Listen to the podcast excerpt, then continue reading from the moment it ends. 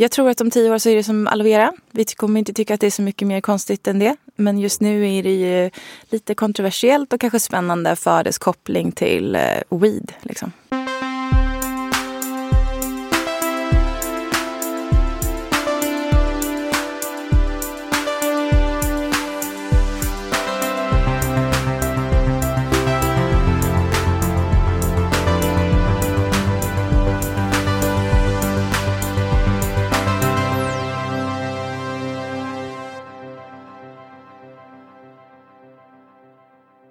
Ja, men vi tror provar att dundra igång på en gång. Vi kör. Du är så poddvan. Så att... Ja, älskar att sitta och snacka också. Det är det? Ja. Perfekt. Där är framtiden med Christian Farnessen och Josefin Landgård. Välkommen till podden. Tack så mycket. Sitter på GT30 i poddstudion. Det är mysigt. Det var fullt tryck här innan så att vi kom in lite sent. Men det går bra ändå. Det går bra ändå. Det är uppvärmt. Absolut. Du är aktuell framförallt med ett företag som heter Mantle. Mm. VD och grundare. Ja. Och du har även grundat och varit VD för Kry. Precis. Som är en digital vårdtjänst. Ja. Som de flesta kanske känner till idag.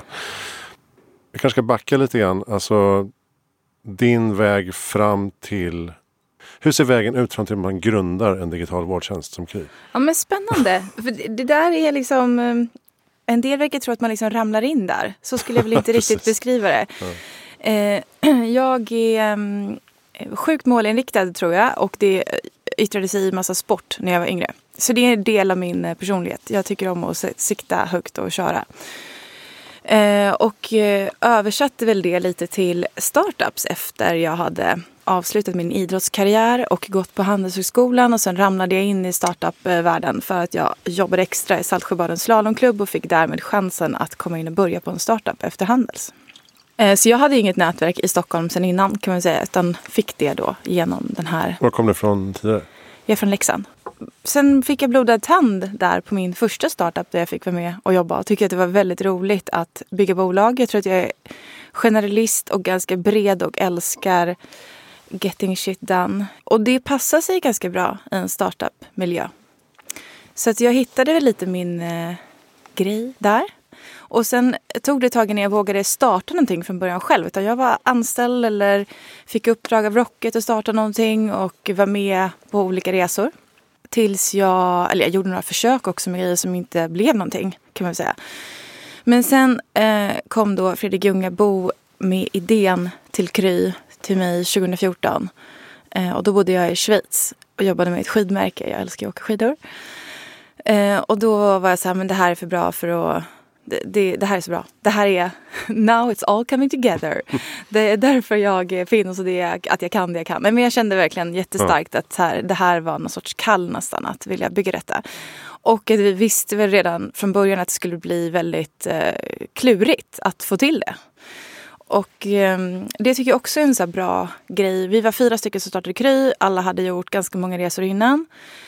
Det hade nog varit svårt att ta sig på en så pass stor och komplex idé om man inte hade haft de erfarenheterna och komma ut på ett bra sätt på andra sidan. Liksom. Ja, just det. Man kan inte som 22-åring dra igång Kry plötsligt, utan man kanske behöver... Inte själv då i alla fall, tror jag inte. Mm. Nej, men det brukar ofta tänkas så att... Varför har jag inte gjort det här tidigare? Jo, för att det hade inte gjorts tidigare. Det hade inte gått att göra tidigare.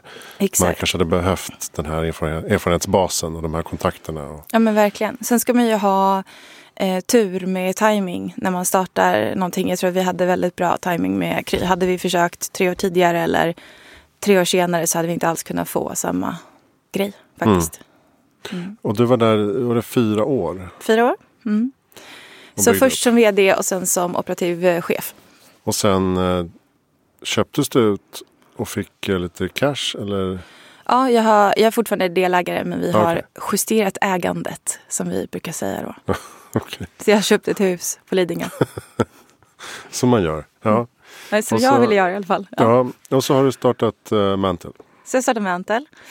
Och hur kom den idén? Kom den idén redan när du jobbade med vårdfrågor? Nej, jag trodde efter Kry att jag hoppade av att jag skulle investera i healthtech. Jag tycker att det är ett väldigt spännande område. Det är lätt att bli motiverad och glad och gå till jobbet när man jobbar med frågor som är viktiga. Och hälsa är viktigt för alla. Och också att det är så otroligt lite som är digitaliserat. Så jämfört med retail eller andra sektorer så är det ju väldigt lite som har hänt med digitaliseringen av vården. Nu går det ju snabbare och snabbare. Det var ju väldigt ungt när vi satte igång där 2014. Så jag tänkte att jag skulle investera i det. Men sen så efter ett tag så... Ja, jag jobbade på olika sätt med det. Göra mina ängelinvesteringar och jobbade en del tillsammans med Per Båtelsson som var min första ängel in i Kry och några andra och göra sådana investeringar. Så fick jag hela tiden så här tips om att Josefin, du är så bra operator. Det är synd och skam att du ska investera. Det finns så många som kan investera. Så kände jag lite själv att jag tycker mest att det är roligt. Jag älskar att bygga. Liksom, hela den. Jag tycker det är en väldigt kreativ process. Så då hade jag under en period tagit CBD. Livet var ganska körigt under ett tag där och fick tips om CBD och började ta det för att komma till ro på kvällen.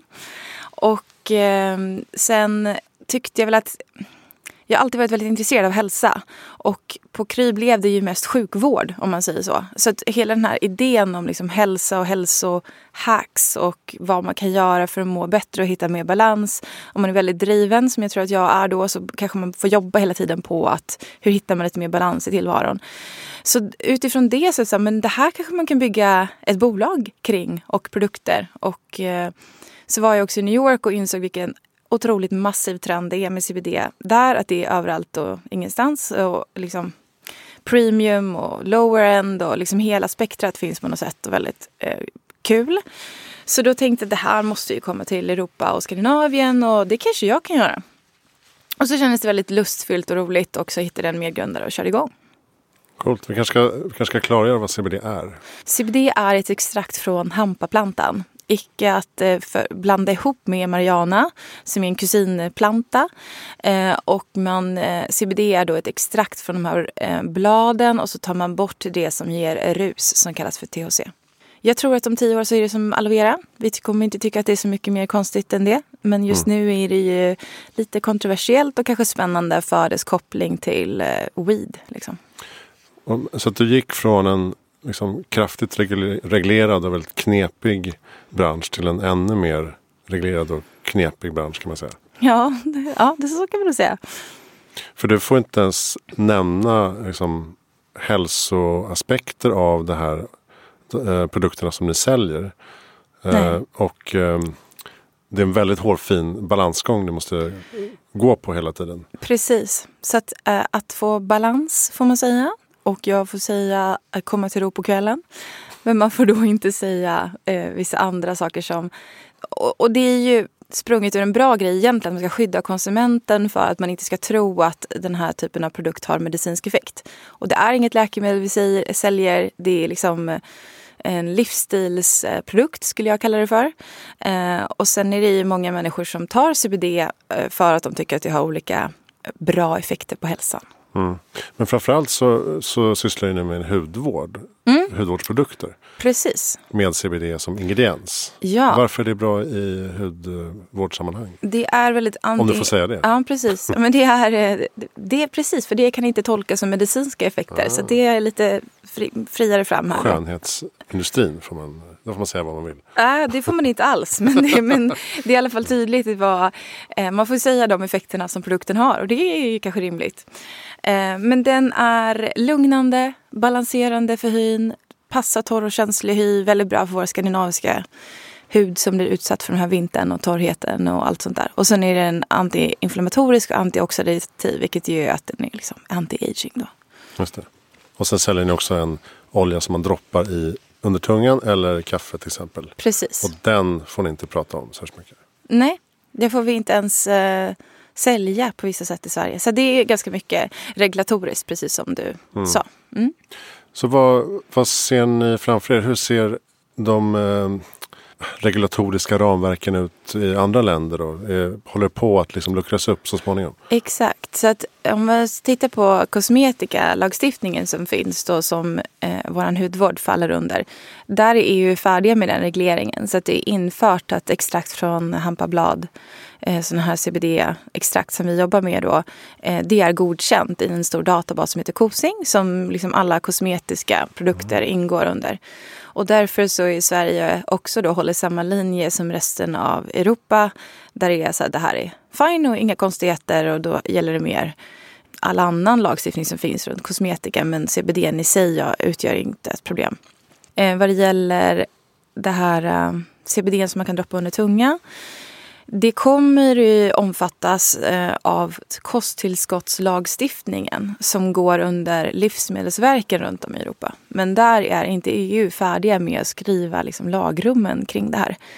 Så just nu så betraktas inte CBD-oljan som någon, den är liksom odefinierad. Det är inte ett läkemedel, det är inte mat. Och då är det, måste man gå igenom vad de kallar för novel food regulation. Precis som man gjorde med chiafrön. Eller? Och insekter. Och insekter, precis. Och det ser vi fram emot väldigt mycket, för då kommer det bli mycket tydligare. Det är mycket cowboys in i den här branschen, kan man säga. Det finns massor med oljor som inte ens innehåller CBD men som marknadsför på det sättet. Och så det kommer vara bra för alla, tror jag, att det regleras upp ordentligt. Men vi försöker ju, vi vill vara tidiga på bollen. Det återstår väl att se om vi har rätt timing, om det är för tidigt eller för sent. Det är svårt att veta när man är mitt i tiden. Det kommer man se efteråt. Och själva råvaran kommer från Schweiz då? Den kommer från Schweiz. Jag la mycket krut på att hitta en riktigt bra olja. Också mycket för att när jag köpte själv så tyckte jag det var så svårt. Det är liksom en djungel. Alla säger att det var en bra kvalitet, men vad innebär det egentligen?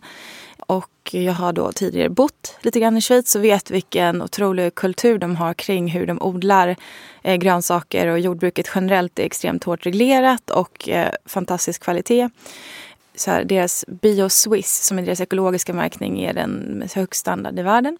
Så då hittade vi en fantastisk småskalig odlare där som odlar och skördar och extraherar åt oss. Så att den är amazing, tycker vi då. Ja. Och hur ser relationen e-handel kontra fysiska butiker ut i dagsläget? Ja, corona har gjort det lite lättare där, får man säga, att välja strategi. Att idag gå tungt in i fysisk retail, det känns ju som en ganska dålig idé, måste jag säga. Sen längtar vi väldigt mycket efter att pandemin ska klinga av. Det gör väl alla på många sätt, men just att ändå kunna göra pop-ups eller jobba med olika koncept och events och sådana saker som vi ser fram mycket emot. Får folk att testa produkterna. Ja, precis. CBD har ju blivit väldigt stort i USA, så att vi kan ju snegla lite där och se vad är det som har funkat för de varumärken som har gått bra där och så vidare. Och då är det mycket så att man finns på kaféer och barer och tillgängliggörs till konsumenter, så man kan, kunden kan liksom prova den i en cocktail eller mocktail som det kallas då, eller i en latte, och sen, men det här tyckte jag var bra, nu köper jag flaskan liksom. Så det är väl en sån grej som vi vill göra. Men som inte har varit lika självklart att köra all in på nu. Nej, precis. Jag kan tänka mig att i USA att det hänger ihop lite med den ökade legaliseringen av marijuana också. Mm. Ser du, om man tänker från ditt perspektiv från USA, ser du att det här kommer komma mer och mer till Europa, en också ökning av legalisering av cannabis? Ja. Ja, men det är nog mycket möjligt. Det finns ju ganska mycket forskning nu. Om man tittar på CBD-branschen som liksom industri eller bransch, så har vi olika delar i den som går väldigt starkt framåt nu. Så dels så har vi det här som vi verkar inom, som är liksom hälsopreparat kan man säga, och hudvård. Sen finns det ett drinks-segment som man tänker sig så här, Vitamin Well eller andra typer av funktionsdrycker med CBD, går sjukt starkt både i USA och Storbritannien. Så hela den mat och dryck är liksom en kategori. Sen är det läkemedel som är en kategori, där det kommer mycket nya läkemedel som är baserade på CBD eller cannabis. Så jag tror att i takt med att liksom de här olika delarna växer, så kommer ju acceptansen också öka och det blir inte lika kontroversiellt. Så kanske jag hade underskattat lite hur svenskarnas syn på cannabis, att man tycker att CBD skulle vara farligt eller dåligt på något sätt. Och så tänker ju inte jag då. Du menar att du tror att folk var mer öppna? Ja, det tror jag. Men jag tror att det är blandat. Många är nog öppna, men många är också liksom, blir provocerade. Och tror, eller har perspektivet att det är en inkörsport till andra droger. Men finns det i USA en stor marknad för den här typen av oljor med också THC i? Ja. USAs regelverk ser lite annorlunda ut, så att i Sverige så får man ha 0,0,0% THC i. Så att det 0,0,0? Ja, och sen .1 då till exempel. Ja. Då är den okej. Men det måste vara 3 nollor där först. Okay. Mm. Ja. Så det kan man testa då i labb hur det ska se ut. I USA, nu kan jag inte exakt, men det kanske är att man kan ha 0,5% eller någonting sånt där THC i. Och de mixarna har ju då vissa andra effekter kanske som man inte får i en produkt som inte har någon THC alls. Och det här har ju varit lite på radarn och i media i Sverige också, med människor som har olika sjukdomstillstånd som har köpt CBD-olja med THC i för att på något sätt självbehandla. Produkter med THC i betraktas som narkotika i Sverige. Så då kan man ju åka dit på narkotikalagstiftningen, och det är lite, det kanske man ska undvika. Ja just det, om man har magsår eller kronisk värk och beställer en liten flaska från USA. Ja, till exempel kronisk värk i en sån kategori med, som jag vet köper ibland. Mm. Just det, då kan man få narkotikaroten hem. Exakt, till dörren. Ja. Men, och där hoppas man väl att det kommer mer och mer då, att man kan gå till sin läkare och få ett recept istället för att behandla sin smärta. Det skulle ju vara bättre, och jättebra såklart att det är reglerade produkter på ett sätt som man gör med läkemedel då, snarare än att man köper någonting från någon i USA man har ingen aning om vad man får egentligen. Jag tänker att det här hänger ihop lite, hälsa och så även kryd och digitaliseringen. Man tänker att få till ett mer preventivt tänk, holistiskt tänk. Ser du att vi är på väg ditåt? Ja, men det tror jag. Och min förhoppning är att många av de här digitala tjänsterna, jag investerar fortfarande en hel del gör ängelinvesteringar då i healthtech-spacet. Jag tycker att det är väldigt intressant med hur man med hjälp av digitala verktyg kan bli mer proaktiv, och att det ger både patienten stöd men också läkaren och professionen stöd i hur man kan vara mer proaktiv. För det handlar ju mycket om att arbeta på ett annat sätt och ha andra flöden. Men också såklart alla biomarkörer och andra saker man kan samla in med hjälp av verktyg och få biofeedback. Jag tycker att hela den grejen är så sjukt spännande. Har du sett någonting kring microdosing och sånt i USA som verkar vara en trend? Ja, det är roligt. Jag var på ett event här på amerikanska ambassaden i november. Och Ken Howery, som är PayPal-grundare och amerikanska ambassadören i Sverige just nu. Mm-hmm. Hans PA sa till mig så här: "Really? You're doing CBD? Like, shouldn't you be doing mushrooms?" Okay. Och jag bara, jag tror inte riktigt att den svenska konsumenten är redo för mushrooms. Kanske i LA, kanske inte så mycket här. Så jag tror att hela den grejen med mushrooms och LSD och microdosing, det är nog en hel del som labbar med det i Kalifornien framförallt, skulle jag tro. Men jag tror att det är ett tag tills det sprider sig faktiskt. Ja, man får väl se vad effekterna blir kanske. Ja. För microdosing är väl att man tar väldigt, väldigt små doser hallucinogena droger. Precis. Under arbetsdagen för att liksom få ökad kreativitet och fokus. Ja, jag tycker också att det är spännande att ta del av lite till den forskningen där det verkar vara bra. Traumabehandling till exempel, att man på olika sätt använder de hallucinogena drogerna. Ja, men det är väl spännande. Inget som är i scope för Mantel just nu då, i alla fall. Nej. Vad ser du om 5-10 år då för er? Vad hoppas att ni har kommit? Men jag vill bygga ett jättestort bolag av Mantel. Jag tror att potentialen finns där. Jag är väldigt inspirerad av till exempel Goop, men också Drunk Elephant och Glossier, som har ju verkat inom liksom skönhets- och modeindustrin kan man säga, men fungerar ganska mycket som en startup. Nu kan jag lite grann om att bygga startups och hur man kan göra för att växa snabbt och så vidare. Så tanken är att tillämpa det på Mantel. Jag tycker att vi gör superbra grejer. Vi vill skala upp det så mycket som möjligt. Mm. Så att jag tror att om 10 år tror jag vi har sålt det. Ja, okej. Okay. Mm. Och då är du på nästa? Ja, eller också kanske man pensionerar sig då. Jag vet inte. Det kommer du inte kunna göra, eller? Nej, men kanske så här, göra mer investeringar och lite styrelseuppdrag. Jag tycker det är roligt också. Det är ju svårt att veta innan hur många mer resor man vill göra. Liksom. Mm. Mm. För när du säger ängelinvesteringar, då innebär det också att du går in och arbetar lite operativt i de bolagen som du ger in i? Det beror på lite. Generellt så gör jag så att om jag gör en investering så är det mina pengar man får. Sen kan jag självklart vara liksom behjälplig över telefon eller göra någon workshop då och då, men inget operativt engagemang egentligen. Utan vill man sen ha mer tid, eller man ska säga, och jobba tätare tillsammans eller ta ett styrelseuppdrag, då brukar jag göra det mot optioner i bolaget också. Och det är väl ganska många, tror jag, som gör så. I ängelsvängen liksom. Mm. Och vad ser du där som mest intressant då framöver? Det där med health tech som en liksom, relevant sektor för dig att titta på. Vad är det du letar efter då? Om du ska investera? Den går nästan bara på team. Ja. Och tror jag att de kommer klara av det här som de säger sig vilja göra. Sen tycker jag att det är viktigt att det är någonting som jag tycker i alla fall är vettigt eller spännande som man har tänkt att göra. Men sen är det nästan bara teamet. För det, ofta så förändras det ju så mycket ändå vad det är man gör under tiden. Mm.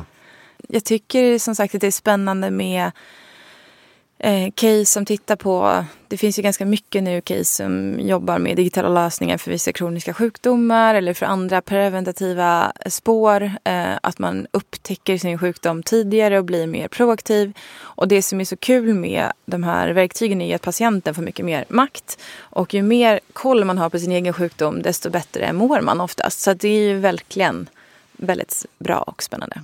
Sen tycker jag det kommer väldigt mycket inom vad man kallar för femtech.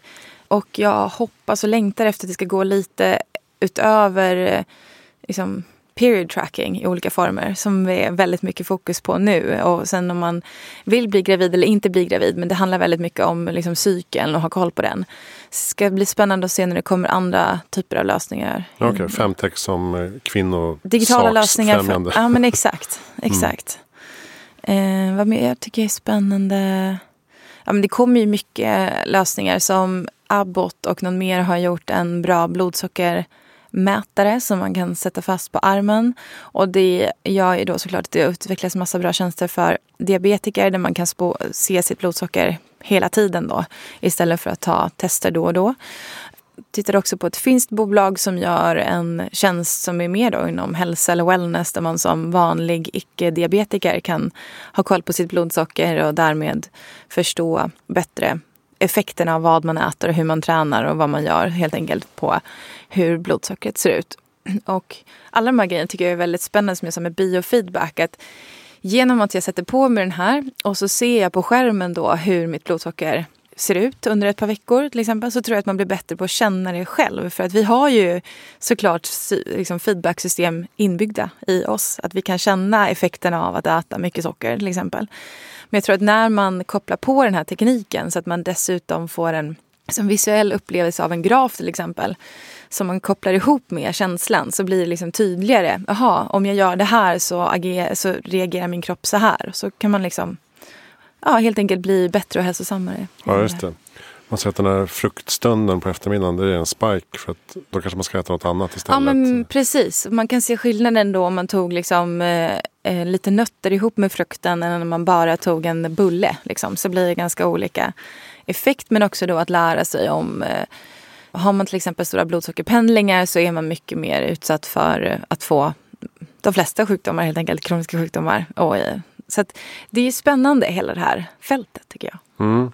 Ja, men det är väl lite, jag tänker lite som en så här finans- och fintech-världen, att alla typer av tjänster och produkter kan utmanas med en ny app underifrån så att säga.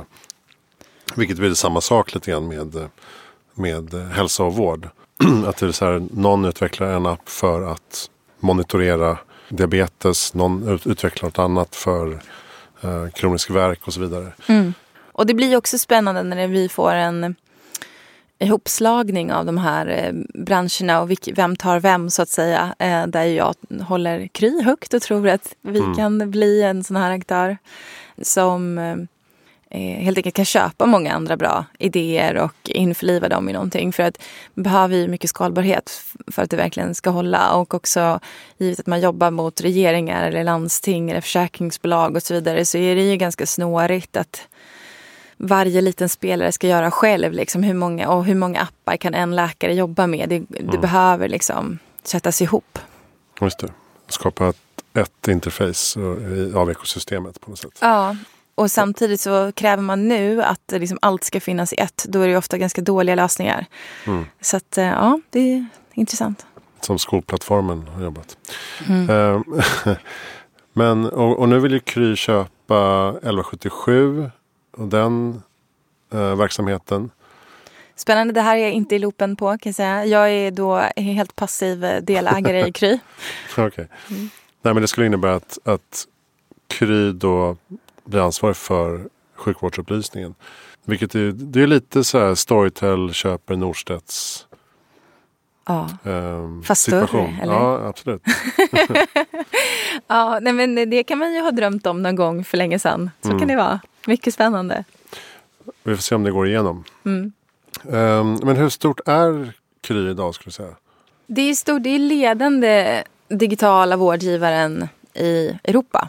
Och vi har, Kry har mest funding av de bolagen som verkar. Så att i Sverige, för det är många som frågar mig så här, är du nervös över Dr. SC till exempel?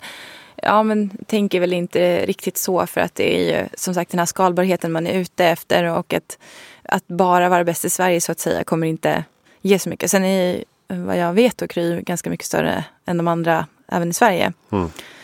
Men jag har som sagt ingen... Nej, så kan ett ökat digitalt vårdbeteende också driva på marknaden? Absolut. Mm. Men jag tror att det, liksom, visionen med att göra om och förbättra primärvården och hur vi söker vård och vilken vård vi får, det kommer man ju kunna hålla på med väldigt länge, och det är en väldigt spännande sak att göra. Sen kommer det ta tid, och det tror jag att de som har investerat och så vidare är medvetna om. Och vad heter det utomlands? Det heter inte Kry. Det heter Livy. Livy? Mm. L-I-V-I? Eller L-I-V-I. Mm. Mm. Ja, Kry funkar ju sjukt dåligt på engelska. Så. Kry! Ja. Have you tried Kry? Ja. Yes, I did. Kan du säga något? Varför tror du att ni lyckades med det? Om man får säga så. Mm. Men jag tror en bra grej var att vi fyra hade olika områden som vi är bra på. Så vi kompletterade varandra. Vi hade bra timing. Och så hade vi väldigt hårt fokus på att produkten skulle vara fantastisk. Samtidigt som vi mycket så här, vi måste marknadsföra oss så att vi får ut det här. Vi ville vinna liksom, först och främst Sverige då, som var första marknaden. Men ha det perspektivet i varje marknad man går in i, att man ska bli market leader. Sen har vi också lyckats få in mycket pengar. Och vill man skala upp snabbt och växa mycket så är det en förutsättning.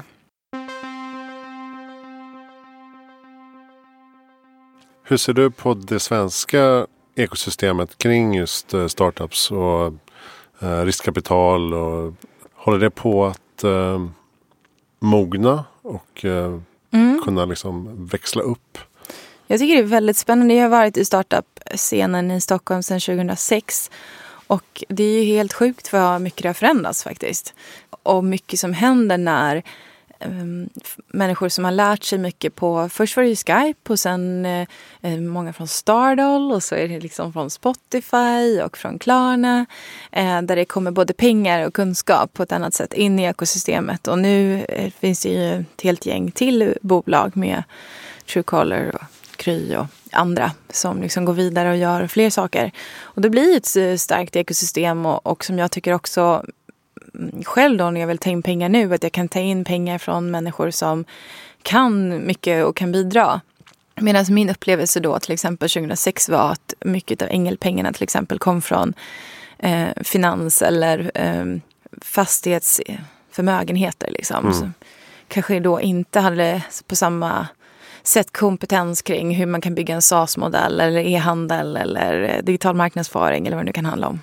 Jag tror att det är viktigt att ha just de här förebilderna, närheten till de här förebilderderna som Spotify och King. Ja, men det tror jag. Exakt, och det där, jag fick någon fråga om det förut. Jag kommer reflektera om att jag gick på Handels i samma klass både som Niklas Adalbert som startade Klarna och Erik Wahlfors som startade Soundcloud. Och umgicks ganska mycket med Martin och Daniel som startade Spotify. Och att se på ganska nära håll hur de har byggt sådana enormt stora bolag så blir det ju att man själv inte räds det kanske på samma sätt. Sen det är så här, det här kan man göra. Mm. Vi återkommer ofta till just Handelshögskolan här av någon anledning. Ja, någon anledning. Konstigt. Men, ja. Nej, men jag gör det också i podden, men jag. Att, alltså det skiftet är ganska kul att se. Från att man ville kanske ha en anställning på en managementkonsult eller en finansaktör eller en bank i London eller något sånt där. Till att så här, nej men jag ska starta nästa Spotify. Exakt.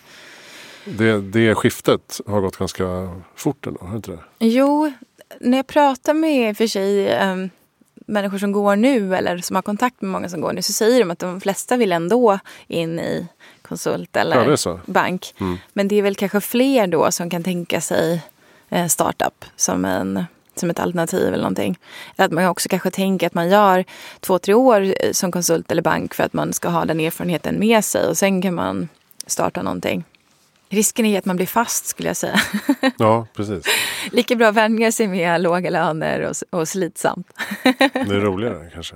Jag tycker det.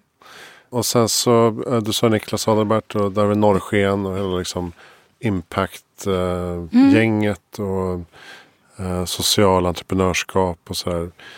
Hur ser du på den utvecklingen? Jag tror att de kommer, sammansmälta mer? Den traditionella startup-världen och impact-världen. Men det tror jag. Om man ser också på...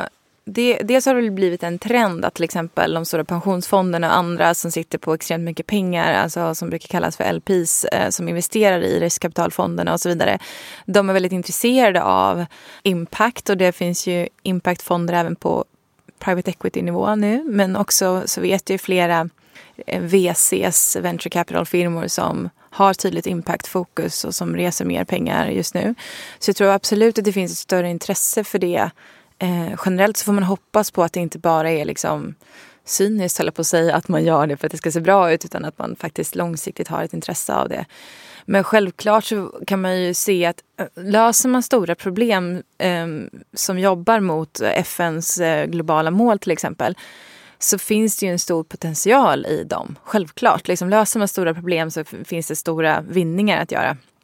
Så det är ju logiskt också på det sättet. Och jag tror att det skulle vara bra att hela så här, social och impact professionaliseras i någon mån, om man kan säga så då. Mm. Jag hade ju Erik Nilsson här också. Från Norrsken. Också gammal kursare. Alltså, eller han gick året före mig. Ja. Nej, men att man pratar om affärsmodeller som ska hålla också. Det är inte bara...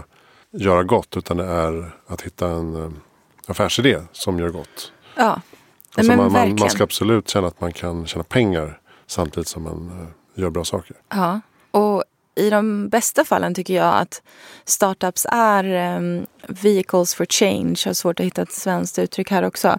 Men man kan ju åstadkomma mycket förändring med en startup. Och där har ju Kry varit ett tydligt exempel på det, tycker jag. Hur tillgängligheten i primärvården verkligen har ökat supermycket och där man kan nu som patient få vård på sina egna villkor i mycket större utsträckning. Men också där samhället kan göra vinster i effektivisering och så vidare. Så att det är klart att man kan åstadkomma mycket förändring och göra det i en business setting. Så det är väl jättebra. Håll med, Erik.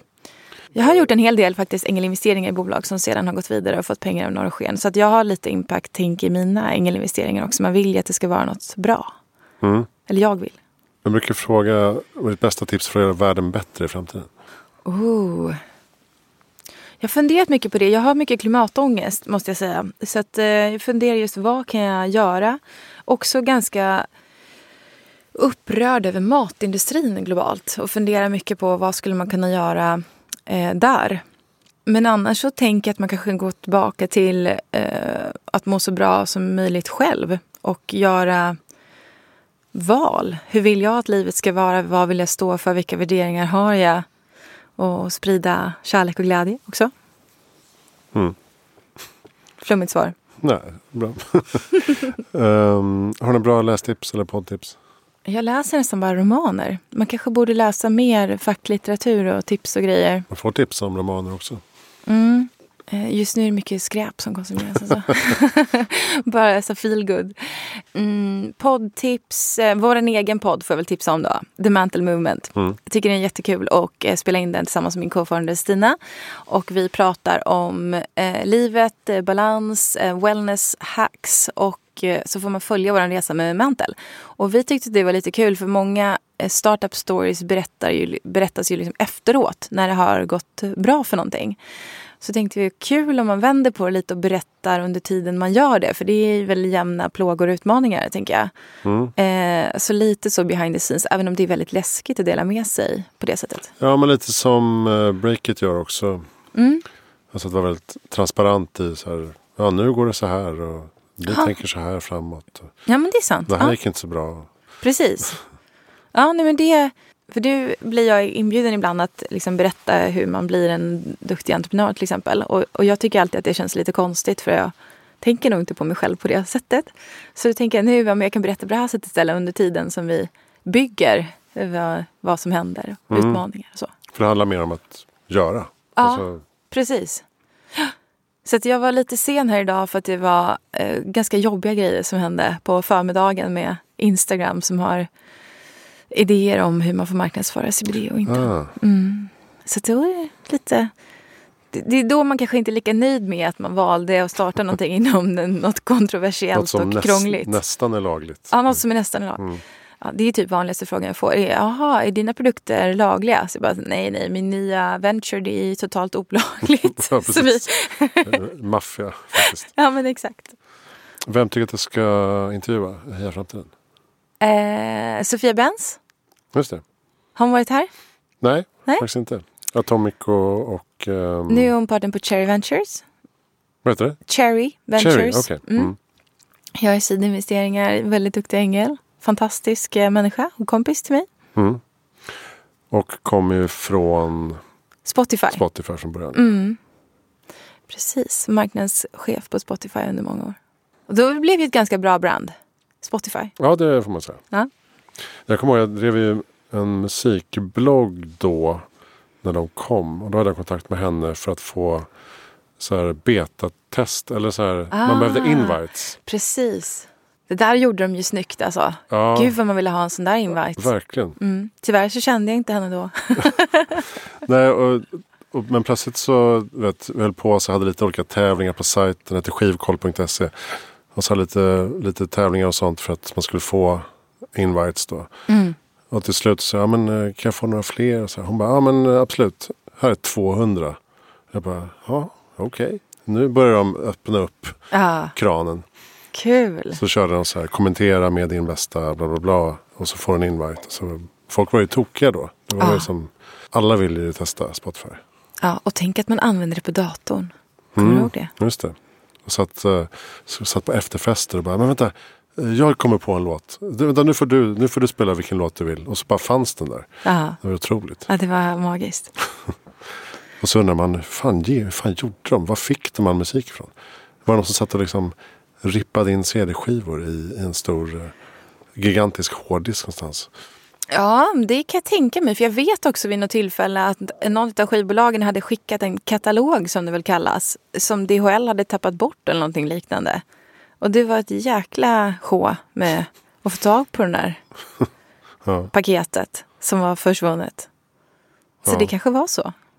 Det här har jag inte så bra koll på. 20 praktikanter. Det var väldigt varmt i serverrummet. Det vet jag. Ja, det kan jag tänka mig. Gick på högvarv. Hur ser du generellt på framtiden? Har du någon sån filosofi? Hur ser jag på framtiden? Bra. Ja, men jag man vill ju vara positiv. Jo. Och jag hoppas att vi kommer bli mer ta hand om oss själva och naturen och de som är nära oss. Att vi får någon sorts pendel tillbaka här, hoppas jag. Jag har blivit sjukt trädgårdsintresserad. Och det ger mig så mycket. Och så gräva i jorden och odla våra grönsaker. Och barnen kan springa ut och hämta gurkan i växthuset när jag lagar mat. Så jag tycker det är helt sjukt drömmigt. Och önskar att fler skulle gör det. Och jag tror att när man connectar med naturen på det sättet så förändrar det lite vårt perspektiv. Mm. Ja, jag vet inte om det är frågan på hur jag ser på framtiden. Men jag hoppas att det kommer massa innovationer som löser de här enorma problemen vi står inför. Lite så. Vi får uppmana dina startup-kompisar. Ja. Investerarkompisar. Investerarkompisar, ja men exakt. Min medgrundare Fredrik Ljungabo gick ut här för ett par månader sedan tror jag i en artikel. Det var så här, kom igen nu, sluta bygga spel och skit. Kan vi inte göra lite bra grejer? Och jag håller ju med honom egentligen. Att vi borde ju det. Där finns så mycket driv och pengar. Ja, och då kan jag ju vara lite så här. Ska jag sälja hudkräm i burk liksom? Är det rimligt? Men det är också så här, jag älskar det. Jag tycker det är superroligt det vi gör. Vi skapar någonting som vi står för och vi kallar det då för personlig hållbarhet. Eller det är liksom ett tredje spår i hållbarhetsgrejerna. Som är också jätteviktigt. Så här, mår vi inte bra och inte balanserade så är det svårt att skapa så mycket annat också. Och sen är det ju också roligt att göra våra produkter rena och naturliga. Och att man blir så upprörd över skit som får stoppas i, måste jag säga. Mm, okay. Så när vi till exempel gör våra krämer så kan jag få en tjockare, kan det kännas mer så här.